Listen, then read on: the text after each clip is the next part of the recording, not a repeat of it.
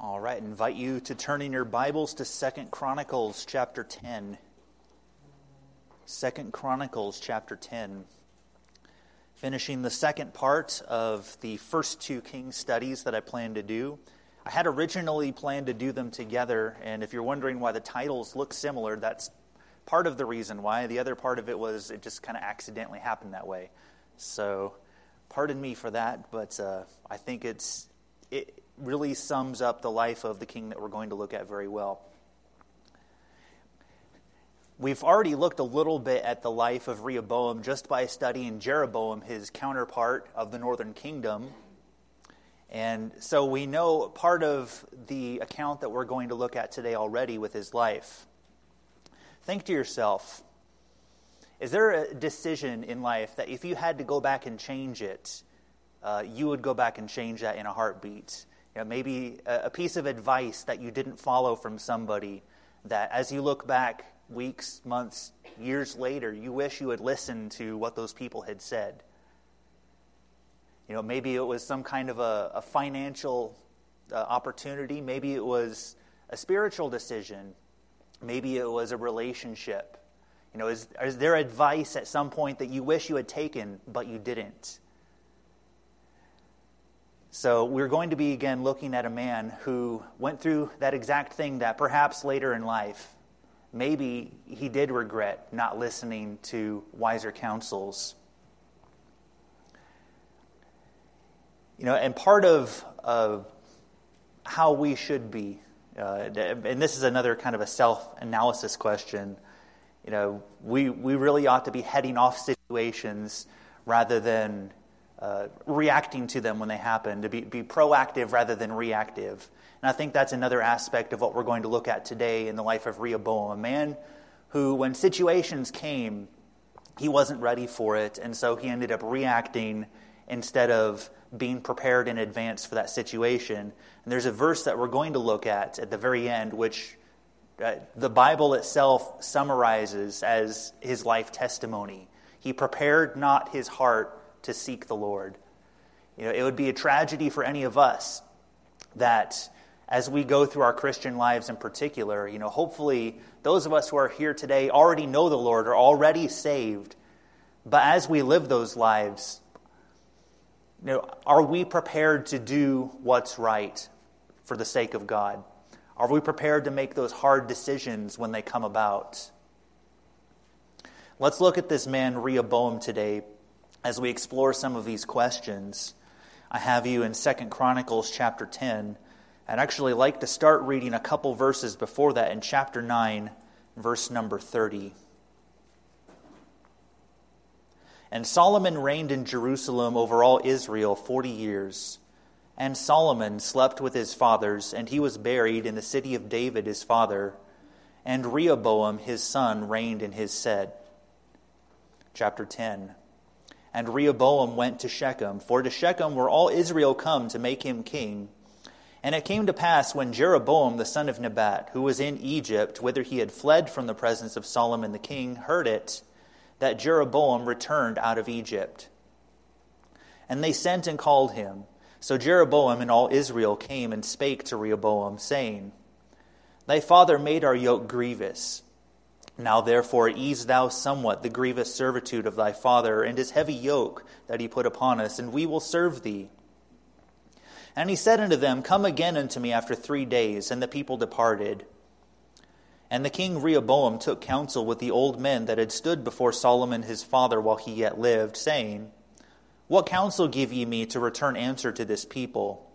And they spake unto him, saying, If thou be kind to this people, and please them, and speak good words to them, they will be thy servants forever.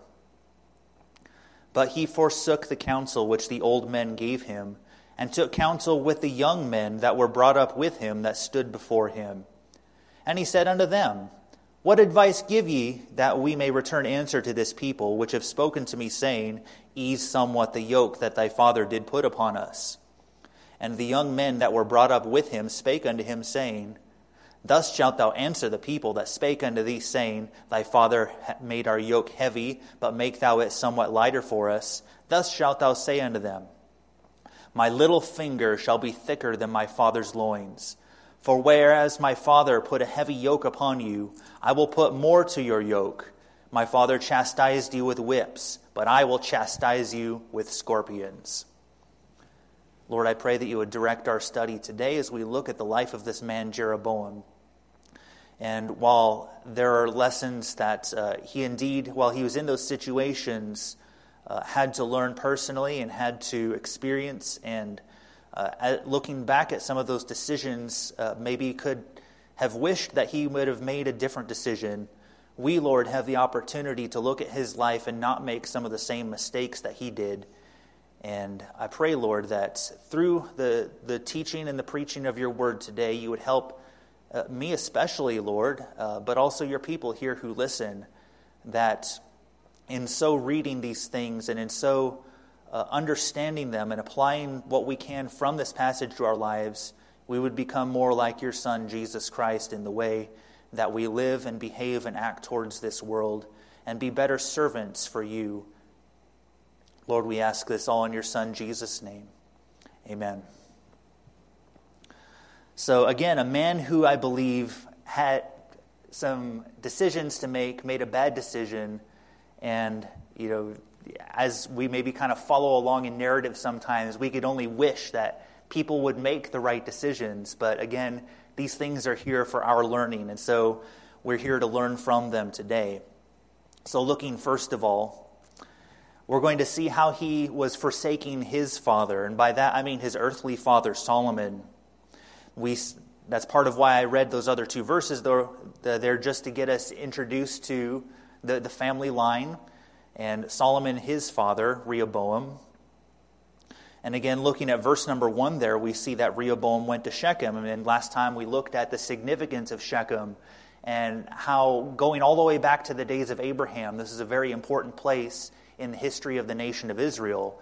And then you had people like Jacob dwelling there. And then you also had uh, Joshua when they came into the promised land and they recommitted themselves to serve the Lord. Shechem was the place where they did that. So Shechem is a very important place where now it says that, For to Shechem were all Israel come to make him king. This is supposed to be Rehoboam's coronation ceremony. And so we see in verses 2 through 4 there that they have a little bit of a council, maybe that they've gotten together. They've, as I said last time, they recognize the leadership of this man, Jeroboam, uh, this one who was afflicted by Solomon and felt some grievances against Solomon. They raised him up as their spokesman, and in those verses there, they have that request that several times in the passage that we read, uh, we encountered that. Talking about easing the yoke, lightening the burden that was upon them during the days of Solomon. And in 1 Kings chapters 4 and 5, we looked at some of that burden that they had to bear under the reign of Solomon. And so you have a people that's very tired and very weary. They've been working hard, they've accomplished a lot, but now in their minds, it's time to rest. It's time for us to rest from our labors. And so they send Jeroboam, their spokesman, to go and speak their cause before the man who was to be king of Judah, Rehoboam, here. So, first of all, let's look at his decision deferred here. You actually see that in verse number 5 after what I've already discussed here. It says, He said to them, Come again unto me after three days. And the people departed. So he evidently needed some time to think about this. And uh, maybe there are some decisions in life which you can make very quickly. You, you don't have any problem answering someone right away because you're prepared in your heart. You're, you're, you know what the situation is, and you know exactly what you want to be able to say. But I, I almost sense a little bit of conflict here in the heart of Rehoboam. You know, he, the fact that he had to think about this. I mean, Rehoboam, the son of Solomon, who knew about the labors that his father put upon the people, I, I don't know if maybe he was thinking, well, you know, th- these things are so great. You know, why don't we just, we could make, let's, let's make Israel even greater. Let's make more structures. Let's, make, let's collect more taxes. Let's put more of you to work and do perhaps a greater thing for the nation of Israel. I don't know exactly what he had in his mind, but this was something that he had to think about. And so he does what I think any wise person would have done in his situation or should have done is he, he did encounter the, the elders that were in the presence of Solomon, his father, and asked of their advice. So we're going to get to that in a little bit. But as I think about the, the fact that he deferred this decision and, and the, the upbringing of Rehoboam, there's some things that we can explore concerning this. You know, what did Solomon do when he had to make some of these hard decisions? You go back to 1 Kings chapter 3, and perhaps the key incident which led to the greatness of Solomon, the fact that he cried out to God, you know, not for riches, not for great wealth, not for a, a great kingdom. He just wanted the wisdom to be able to be the king. And in 1 Kings chapter 3, you see him crying out to God for that. Know, I've already mentioned the verse that we're going to look at concerning the, the legacy of the life of Rehoboam, that he did not prepare his heart to seek the Lord. His father did that in 1 Kings chapter 3, and I believe that led to his ability to be able to handle some of these hard decisions. You see, there at the end of that chapter, after he spent time crying out to God, he's approached by those ladies who are fighting over the, it's kind of a custody battle, as it were, for this child. And so Solomon, in his wisdom, you know, this, this wasn't something that when they came to him, he had to say, you know what, let me think about this. You know, what could have happened in that situation if Solomon had waited? Uh, you know, they might have, you know, the other party might have done something to that child, and then you wouldn't have the rest of that account. But you have Solomon, who, whose heart was prepared in that moment to be able to render a decision and made a decision that made the entire nation of Israel wonder and awe at what he had done. How, now, what wisdom has been given this king that he was able to, to discern between you know, these two women whose child this actually was? So Solomon was able, in his preparation of his wisdom, able to make that hard decision. Rehoboam himself, looking at him, being Solomon's son, you know, think about the timetable. I uh, another reason I read some of those verses in the previous chapter, you look at verse 30 and you see how long Solomon reigned. And it says he reigned for 40 years. And as would normally happen, you have an immediate succession, which is what's happening here in chapter 10. So uh, I don't want to get too far ahead of myself, but you look in chapter 12 and you find that Rehoboam was 41 years old when he became king. So if you do the math, that means Rehoboam was born even before Solomon was king. Rehoboam, while he may not have recollected everything very well, I mean, how many things do you remember from when you were one year old? Uh, probably not much, if anything, at all. I mean, the earliest thinking I can go back to uh, maybe when I was three or four, where there's some, some very fragmented memories that I have of things that happened. But even then, you know, by and large, Rehoboam was able to experience the entire kingship of his father Solomon. He got to see everything that his father had done. And then, of course, also, we have an entire book of the Bible named Proverbs, where 22 different times he makes an appeal to my son. And I believe it's in those instances where it's a direct appeal to Rehoboam, the one that he anticipated being the next king of Israel trying to get him to understand and to learn this is the kind of person that you need to be. It, it, thinking about that is even kind of tragic to realize that um, the life that we're going to look at today is a life that largely ignored a lot of that advice. There, there are bits and pieces where I think we see some bright moments in the life of Rehoboam, but it's another one of those head scratching moments where you, know, you yearn for the, the characters of your story to do the right thing to make the right decision, to live a life that's right, and yet to see them making decisions that the, all, all you can do is shake your head because you can't change the story. And that's kind of how I feel about Rehoboam. Things could have been so much better. There was such potential. He had a great legacy, you know, with David and Solomon. And then Rehoboam, it was his turn to be on the throne looking at a few verses in Proverbs there, and maybe you might want to keep a finger there for the meantime, looking at some of these verses as we consider some of the wisdom that Solomon tried to give his son. Consider Proverbs chapter 15 and verse 28. Considering the decision that he's now having to make, So in Proverbs 15 28, it says, The heart of the righteous studieth to answer, but the mouth of the wicked poureth out evil things. So I believe in this case, when he's seeking out the counsel of these people, he's doing a good thing. He's studying to answer. Have you ever had someone ask you a question and you just don't know the answer right away? You, you want to be able to give an answer, but uh, it's just not in your brain to be able to do it at that moment. And so you might tell them, well, let me think about that. Let me, let me do some research, uh, and I'll get back to you on that. That's, that's more or less a summary of Proverbs 15 28. You're trying to study how to answer that person. So I believe Rehoboam, a good thing that we can look at for Rehoboam is that he is at least doing due diligence to study how to answer this request. So you have that. Also, not too far from there, chapter 16, verse number 1. It says, The preparations of the heart in man and the answer of the tongue is from the Lord. Again, take note of that word preparations there.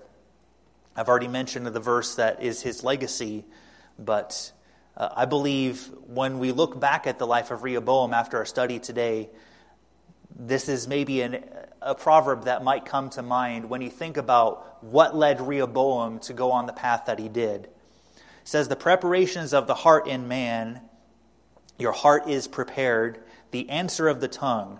You know, isn't it good to think before you speak? I, I would generally say that's universally a good thing. Think about what you're actually saying. And so, again, that goes along with what we looked at at the other proverb there. Consider one other verse here Proverbs chapter 18, verse number 13. He that answereth a matter before he heareth it, it is folly and shame unto him.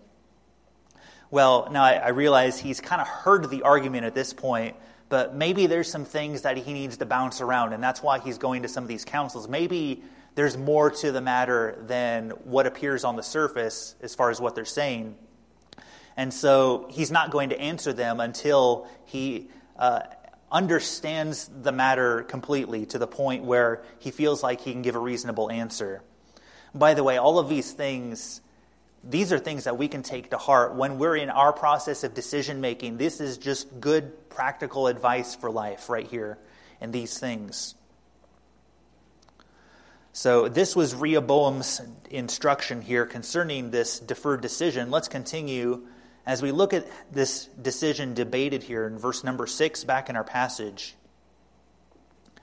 And King Rehoboam verse number 6 took counsel with the old men that had stood before Solomon his father while he yet lived, saying, What counsel give ye me to return answer to this people? And see the words that they gave him. It says, If thou be kind to this people and please them and speak good words to them, they will be thy servants forever. If you look in the parallel passage over in 1 Kings chapter 12, it says, If you will hearken to them, if you will listen to them, if you will observe what they say, and so we have the, the combined understanding of those two passages there. So put all of that together here, and you have what their advice was to Rehoboam in this situation. And the, the general wisdom was hey, these people have been working hard. Uh, why don't, it, would do you well to be a demonstration of one who is a servant. That also appears in the 1 Kings 12 passage. Be a servant to them. You know, they've been busy being your your father's servants, now serve them, and that example will inspire them to continue wanting to serve you as king. So that's kind of my summary of, and my understanding of the counsel that they were giving to Rehoboam in this situation here. But tragically, in verse number 8, we see that he forsook the counsel which the old men gave him. For whatever reason, he decided that wasn't going to be what he was going to do. You know, what, what advice might he have been given that could have helped him in that situation as he is now ignoring this advice?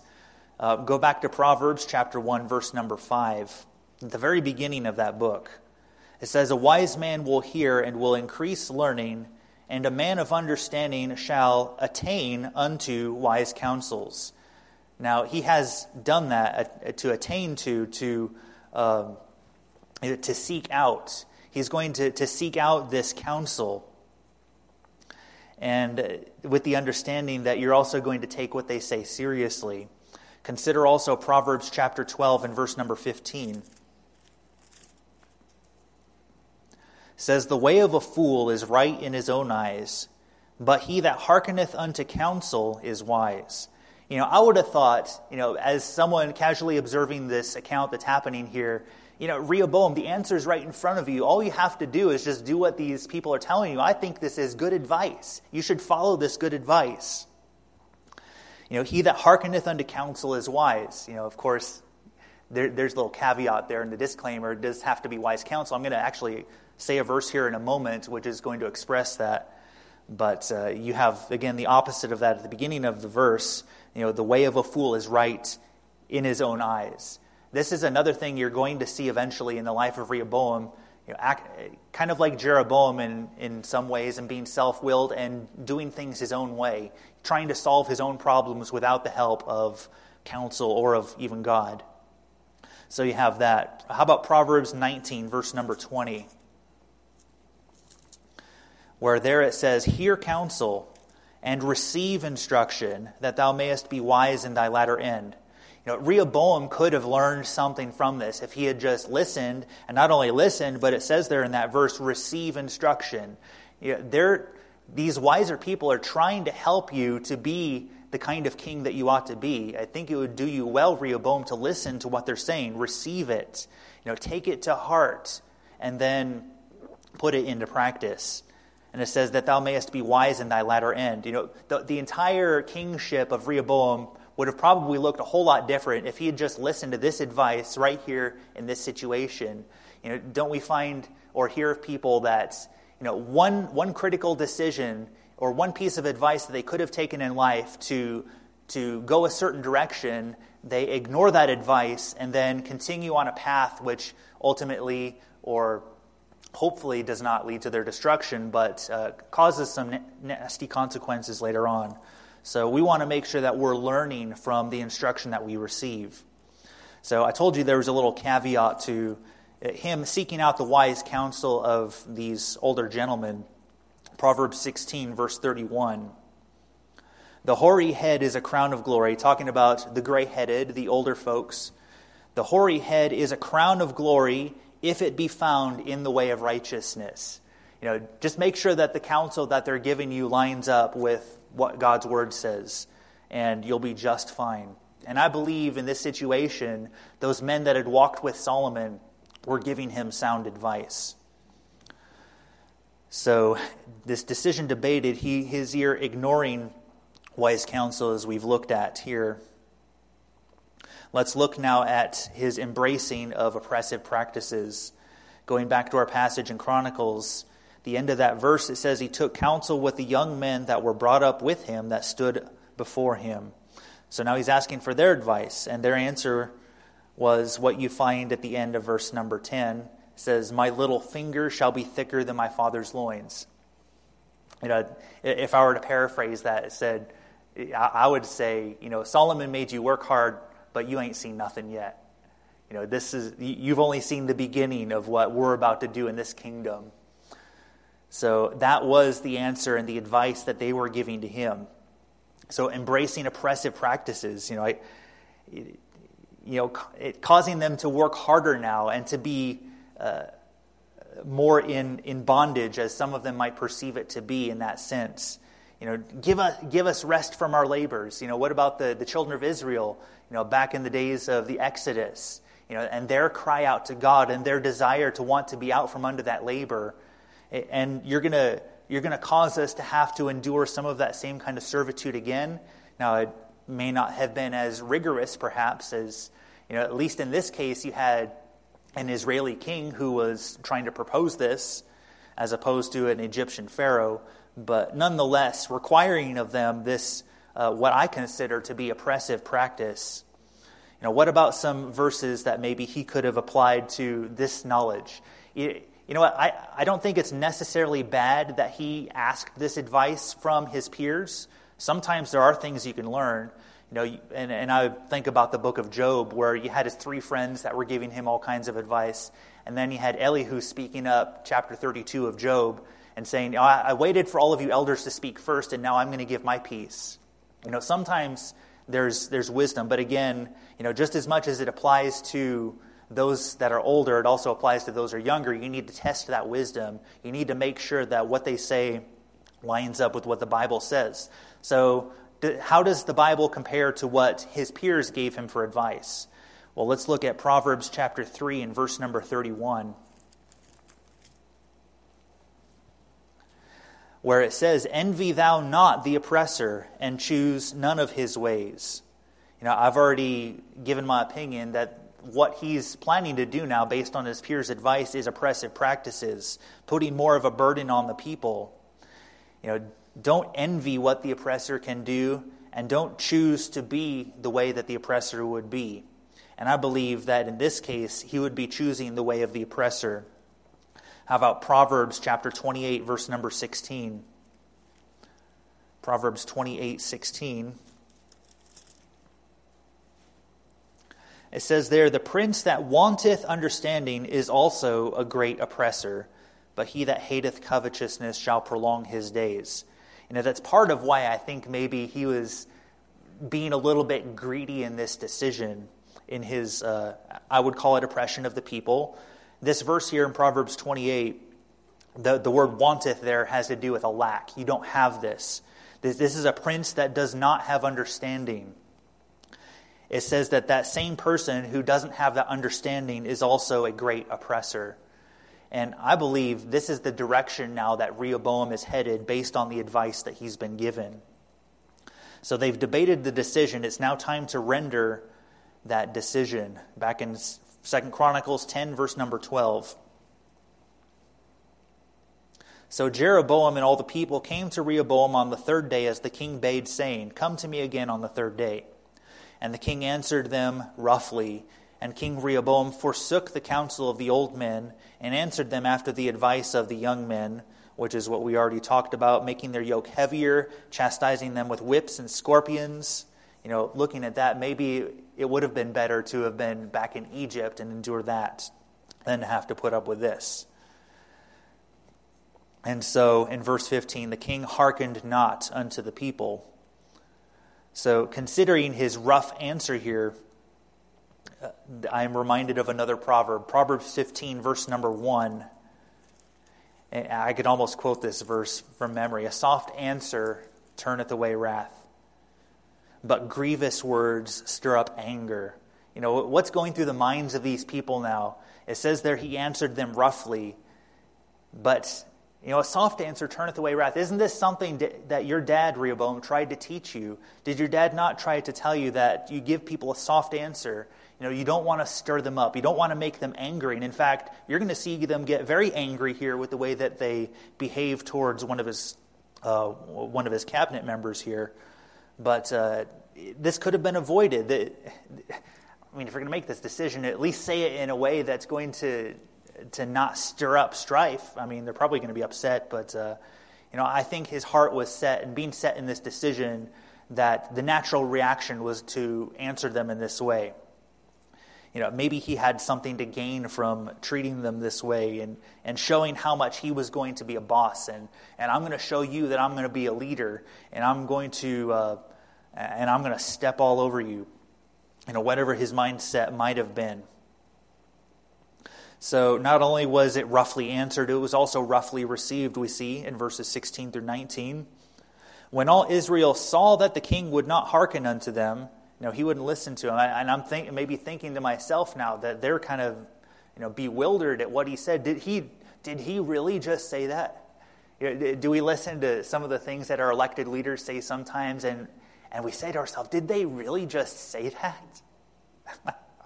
I mean, like them or hate them, you know, sometimes you wonder sometimes at the things that come out of their mouths, but, uh, uh, you know, nonetheless, I think these people are, you know, are just kind of in shock at receiving this instruction. You think, well, he, would be a man of understanding. You know, he'll be like his father Solomon and like his father David, perhaps, and and they'll have that uh, that little bit of a softer leaning. You know, Solomon, while he made them work hard, he wasn't a vicious dictator either. Um, this was something that, you know, I suppose in some ways they were willing to, to put up with. But, you know, there comes a time when you know, some of that labor, you know, you don't, you don't need it anymore. And there's times to make reforms. And this is a time that Rehoboam could have made a reform in the kingdom. You know, I've even heard some say that the, the fact that he's proposed this now effectively amounts to a tax increase on them.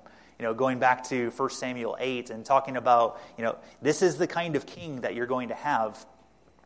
You know, how many of you like tax increases? No. Work harder for your money. no. That's what I thought. And I don't think these people thought that either. So we see that reaction they have in verse 16, which I mentioned before, is a similar battle cry to what was in 2 Samuel chapter 20.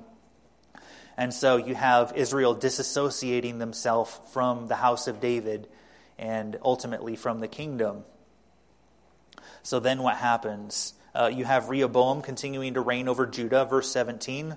And then in verse 18, part of their reaction here, that King Rehoboam sent Hadoram that was over the tribute you know, some people believe that this was maybe an act to try to reconcile the situation, kind of an arbitrator.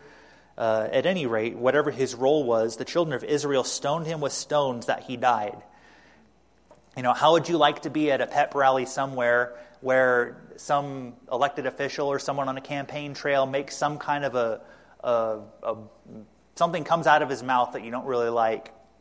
and then he's there to try to pacify the crowd, and then someone he sends out into the crowd ends up, you know, getting mob beaten or something like that, and ends up perishing through that. That's more or less what's happened in this situation here. And now you see what Rehoboam has to do at the end of verse 18 that Rehoboam made speed to get him up to his chariot to flee to Jerusalem. He doesn't want to be the next person to die. And so he's going to get out of there. And, and as I mentioned with Jeroboam, this is supposed to be a happy time for Israel. This is supposed to be his coronation. They're supposed to be installing a new king. They're supposed to be uh, fireworks and parades and, and pomp and just all kinds of wonderful things. Let's have a nice big party and enjoy this time. But no, he's having to flee the whole situation just so that there's not more bloodshed. So we see how his decision caused things to turn in this direction. And so then you have the uh, count there 19 verse 19 that israel rebelled against the house of david unto this day so up to the time of the writing of these chronicles this was still true of this situation we know of course that the kingdom was forever split from that point how would you like to have that as your legacy hey i split an entire kingdom in two you know, and, and again, I don't know what kind of remorse might have been going through his mind, if any at all. Because I, I, do see that there is there's at least a, a, piece of Rehoboam's heart that still has some good in it. And we're going to see some of that in a little bit here. You know, practically speaking, you know, especially to children, you know, your, your parents try to help you. Your parents try to give you advice. They're, they're trying to, I hope, give you godly wisdom that's going to help you help you make right decisions. I mean, think about what we said about trail life this morning discipleship, trying to get young men to be discipled to learn how to serve God. Uh, a wonderful thing that's, that we as leaders are trying to impart to those that are younger to try to help them along in this life and to be better stewards of God's creation, to be better servants of God overall. You know, wouldn't it be tragic if you decided not to heed the advice that's given you? You know, or you have maybe a spiritual mentor that you have that you look up to. And I can look at times in my life when I've tried to kick people out of my life because I didn't want to listen to what they had to say, and I decided I was going to do things my way, or you know, the thing that they said upset me. And so I'm going to decide I'm just going to not do what they say, and I'm going to, you know, who cares? You know, I'm going to go, go off and do my own thing.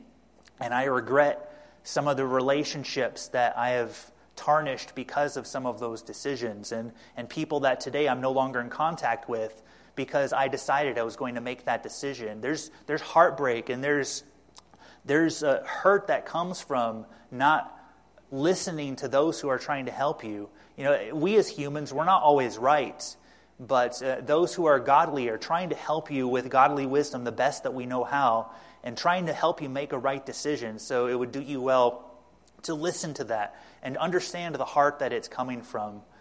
And so, before I say too much more, let's continue on with our message here because I do have a bit more to say here about the life of Rehoboam. So, forsaking his father, now we see that he is fortifying his kingdom. So, now that things have gone this way, Rehoboam is time to take some action. Verse 1 of chapter 11 there Rehoboam was come to Jerusalem. He gathered the house of Judah and Benjamin, hundred and fourscore thousand chosen men, which were warriors, to fight against Israel, that he might bring the kingdom again to Rehoboam.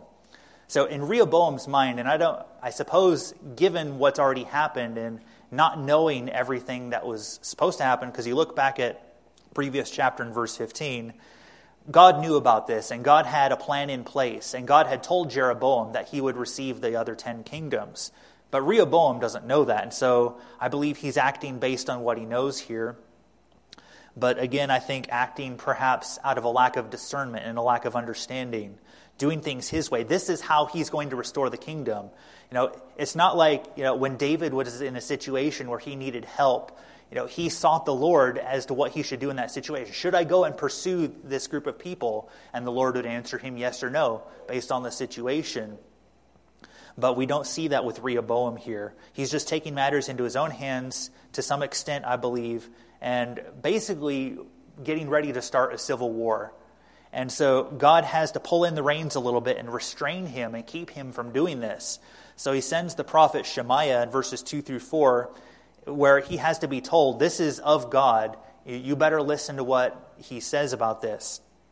And to his credit, you see at the end of verse number four that they obeyed the words of the Lord and returned from going against Jeroboam. So that's why I say there's still a little bit of good I believe you can find in Rehoboam. Maybe, you know, again, part of that conflict in Rehoboam's mind, having that uh, example of Solomon, which, by the way, was an imperfect human example and definitely had his faults, and there's some things that he's going to try to emulate later from the life of Solomon. But again, that little bit of a maybe a glimmer of hope in the life of Jeroboam that there's there's something that can be redeemed from his life. A good example that we can learn. So, at least in this situation, he decides to obey the words of the Lord. But uh, I'll probably repeat this again later. I think his obedience sometimes is a little too little, too late. You know, he, he eventually will come around and want to do the right thing, but that's after he's already completely messed up an entire situation. And in this case, the kingdom. So we have the, uh, I guess in verse 1, what I call the vain call for re- uh, restoration here, uh, coercion by force. Uh, again, reacting to a situation as, as I believe this is the case here, looking at this situation and you have the command to accept reality. Hey, you need to you need to just understand what's going on here. This is how things are. Yeah, I'm sorry, Rehoboam, but you're not going to be able to have the entire kingdom. Well, and so what does he do after that? So we see next he's in building he's building embattled strongholds. So he's now going to build up his defenses. Well, if he can't go out and fight, he's going to stay at home and uh, at least build himself up from there. And so in verses 5 through 10, you see a list of different places uh, that they're going to set up for defense. And when it says there, uh, verses uh, 5 and 6, where it says that he built them, you, you, look at some of the names of the cities there, you know, especially look at the first and the last. You have Bethlehem and you have Hebron. It's like, well, those cities already exist. How could he build them? Well, it's the same as what we looked at last time when talking about Shechem. When Jeroboam built Shechem, it's not that he built it from the ground up but it's built, being built up for the purpose of what it says here in verse 5 built cities for defense in Judah. So he's taking an existing city and he's putting fortifications around it. So, of all those cities, that's what's happening. You know, some commentators said that part of this was due to his now new threat that he's going to have from the northern kingdom, Jeroboam. And you're going to find out from chapter 12 that they, they would eventually have wars continually throughout uh, the reign of those two kings together. Not in this instance, thankfully, but uh, it would come. So he has that threat from the north. But you remember where Jeroboam fled when he fled from Solomon. He went down to Egypt. And so made perhaps some kind of an alliance with Egypt down there. And in chapter 12, you're going to see that he is going to have some trouble with Egypt as well. So, uh, an ally perhaps of Jeroboam who he has to worry about too, and why he's having to build up his defenses. So, verses 11 12, uh, he is uh, fortifying the strongholds, and he put captains in them. Verse 11, the store of, and store of victual and of oil and wine. And in every several city he put shields and spears, and made them exceeding strong, having Judah and Benjamin on his side. He was trying to put a lot of effort into trying to build up these cities now. Uh, and especially someone in Rehoboam's case, where you've gone from having 12 tribes to two, you probably feel kind of vulnerable. And so you need to do everything to you can to make sure that you're protected from your enemies. So, uh, looking at that, uh, now we see perhaps one of the brighter points in his uh, reign as king here. The third point that I'll bring up about uh, this heading here is welcoming temporary revival. Uh, so you see in verses 13 through 17, and the priests that and the Levites that were in all Israel resorted to him out of all their coasts. For the Levites left their suburbs and their possessions and came to Judah and Jerusalem.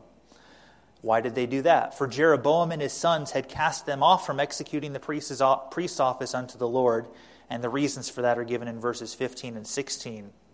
You know, basically, Jeroboam, while he was trying to disassociate himself from the, the, the worship that would take place in Jerusalem, he didn't want the Levites to be the ones filling those roles. And so now the Levites, perhaps feeling threatened by Jeroboam, are deciding to leave.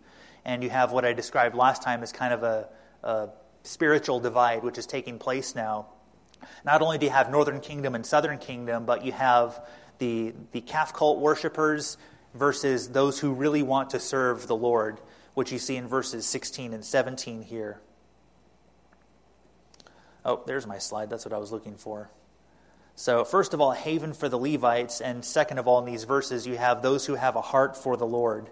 And so, just as they saw the Levites leaving, you know, you're up in the northern kingdom, and you have your Levite brothers uh, who once served the Lord, you know, once participated in temple worship, uh, they're now uh, leaving, and the people seeing them leave said, you know what, I want to worship God too, so I'm going to follow them and make sure that I can still be able to participate in that worship too.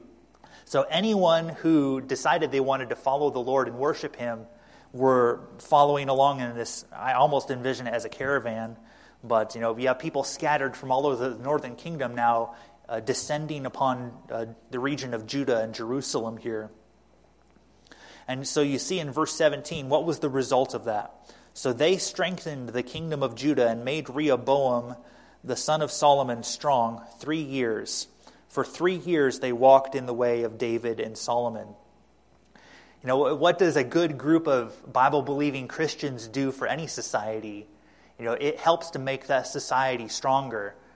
You know, you have those that are wanting to serve the Lord that, you know, they're obeying what uh, Proverbs says. They're, they're following that wisdom. They're also doing what the rest of the Bible says and doing what He uh, calls us to do and be as Christians the, the natural result of that, you know, as we're salt and light in this world, you know, we help to make this world a better place to, to, to maybe sound uh, maybe a little bit uh, cliche, but uh, we, that, that really is true of God's people. When God's people are being who they're supposed to be, you're going to have a society which, as verse 17 says here, uh, that is strengthened. You know, the United States is stronger than it could be thanks to the fact that you have Christians in this nation standing up for what's right. And that's a call for us to make sure that we as Christians are doing what God has asked us to do, and we can make Colorado stronger. We can make the United States stronger. We can make Broomfield stronger. So that was the effect that they had as they had a heart for the Lord and wanted to serve Him. So, fourthly, here, looking at fortifying His kingdom, we see that He's forming familial relationships verses 18 through 23. You know, notice some of the names. Uh, Rehoboam took in Mahalath, the daughter of Jerimoth, the son of David, to wife, and Abihail, the daughter of Eliab. Would you recognize that name? The son of Jesse. You know, Eliab was the firstborn of Jesse, which bare him children. I'll go to verse 20. And after her, he took Maacah, the daughter of Absalom. You recognize that name. You know, what, what do they all have in common? They're all from uh, David's lineage. So I believe here he is respecting the, the line of David in forming some of these relationships that he has. Now, of course, you notice that he's following the pattern of his grandfather David and his father Solomon before him, who took to themselves many wives. And that was especially the fault of Solomon, and we know how that ended with Solomon, that it eventually led his heart astray. So, looking at verses 21 through 23, there's one in particular that he's going to like who is actually going to end up being the next king. It says Rehoboam loved Maacah, the daughter of Absalom, above all his wives and his concubines. You know, what, what kind of uh, Bible history do we know where someone has made that kind of a decision. And then knowing the decision that they made, how did that turn out? You know, the prime example that comes to my mind is Jacob. You know, Jacob had Leah and Jacob had Rachel. And the one he loved and the other he, he didn't love so much. And so, yeah, it's putting it kindly. Uh, but we know the, the, the turmoil and the heartache that came of that and the strife that happened in the family because of that. And, you know, Rehoboam maybe falling into this desire. And it says in the end of verse 23 that he desired many wives. This was a, a, desire of his flesh that he just couldn't say no to. And so, he, evidently, he didn't learn from the examples of past history. Even his own family. Did, did he not see what happened to Solomon and the, the relationships that he had there? In fact, when you look at chapter 12 here, you're going to see who's uh, what relationship Rehoboam came from and maybe understand why he's making some of these decisions based on know, the wife that Solomon had that led to his being born. So we have these uh, family relationships. Uh, and then uh, notice also verse 23, it, maybe another bright point here. It says, He dealt wisely and dispersed all of his children throughout all the countries of Judah and Benjamin unto every fenced city. So you know, while he does have one favorite, he is trying to take care of everyone, so I'll give him some credit there. Because uh, think about it from a king's perspective. We'll even find this throughout the lives of some of these kings, or they have these coups that'll happen, and then they'll decide they want to wipe out the entire royal family. Well, at least this way, it'll make it a little bit harder to stamp out all of his family because they're all scattered. Not only are they just scattered in general, he says he put them in fenced cities, gave them provision, so he's taking care of them. So I believe he is looking out for the future to some extent here. But again, with the, the tarnish of the fact that he does have these many wives and it does lead your heart astray. So going on to my third and final section here forsaking his God. You know, it's, it's one thing to dishonor your heavenly Father. That's saying a lot, I guess. I meant to say this the other way your earthly Father. Think about it. Let, let's reverse that. So think about dishonoring your earthly Father versus dishonoring your heavenly Father. And we see now to what extent this has come in chapter number 12. First of all, we see punishment for transgression, verses 1 through 4. It says, And it came to pass when Rehoboam had established the kingdom and had strengthened himself, he forsook the law of the Lord and all Israel with him. We see that at least for three years, things were good. You had a nation that was following the Lord. But then he got kind of comfortable and decided, you know what? Now that I'm king, I can maybe make things how I really want them to be. Or maybe he just got lazy you know, doesn't that happen with us sometimes? We, we get to some spiritual plateau where we realize, you know what, I, I've made it to this point, and we kind of let ourselves go a little bit. And, you know, whatever the case may be for Rehoboam, he is, uh, as it says here, forsaking the law of the Lord. Notice the effect that that has, too. See, the example that we have spreads out to many other people and other people are watching us. The world is watching us. Our fellow Christians are watching us and the lives that we live. You know, we need to make sure we're setting a, a good example that people can follow. And then when you have someone in that kind of a leadership position or a position of influence that decides he wants to go a different direction, you know, what kind of trickle effect does that have on those other people that are looking to you and wanting to follow you? You know, Paul said, "Follow me as I follow Christ," and that should be the example that we set. But we see Rehoboam going the opposite direction here. And as he's forsaking the law of the Lord, the nation is also going with it.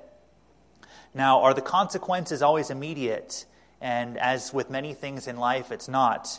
And we see in verses 2 through 4 that it came to pass in the fifth year of King Rehoboam that Shishak, king of Egypt, came up against Jerusalem. Notice it says there very specifically, because they had transgressed against the Lord. This was direct punishment due to the fact that they had left their God. And so he's bringing Egypt now to chastise them. But you notice there it was in the fifth year. They had three good years, and then they had another year where things were okay, and then then you had Shishak showing up at your doorstep. And you see in verse 3 all of who he brought with him. And notice verse 4 here. Remember back in chapter 11, he's building all those fortifications and those fenced cities. He's putting all that effort into it, and, and all of it is for nothing. Because what happens in verse 4 is that Shishak took the fenced cities which pertain to Judah and came to Jerusalem. So, you know, all, all of what he had, had worked for and established, and, and just like that, because he decided to leave the Lord, God took that away from him through Shishak. So, second of all, here we see protection for humility. You know, I talk about how Rehoboam was obedient maybe a little too late. This is another one of those situations. Verse number five. So here's Shemaiah again, the prophet to Rehoboam and to the princes of Judah that were gathered together to Jerusalem because of Shishak, and said unto them, Thus saith the Lord, Ye have forsaken me, therefore have I left you in the hand of Shishak. You know, you're going to be at Shishak's mercy now. You know, is this what you wanted, Rehoboam, when you decided to leave me? Well, see, now Rehoboam has another, another council, and they decide, you know what? Maybe God was right. But now you've had this, all this happen already. You've lost your fenced cities. We're going to see some other consequences here later on. It says in verse number six that whereupon the princes of Israel and the king humbled themselves, and they said, The Lord is righteous. And when the Lord saw that they humbled themselves, the word of the Lord came to Shemaiah, saying, They have humbled themselves. Therefore I will not destroy them, but I will grant them, notice, some deliverance, and my wrath shall not be poured out upon Jerusalem by the hand of Shishak. You know, we might hope that when we do something wrong, that the consequences aren't going to last forever. We can make everything exactly as it was before, and everything will be fine, and we can continue to live life and, and be happy and everything will be status quo. But unfortunately, that's not the case here. Because we see that while although God decided to take his hand off of judgment off a little bit, it's not going to be completely, and it's going to be because he wants to teach them a lesson. Verse number 8 Nevertheless, they shall be his servants, talking about Shishak, that they may know, this is interesting, my service and the service of the kingdoms of the countries.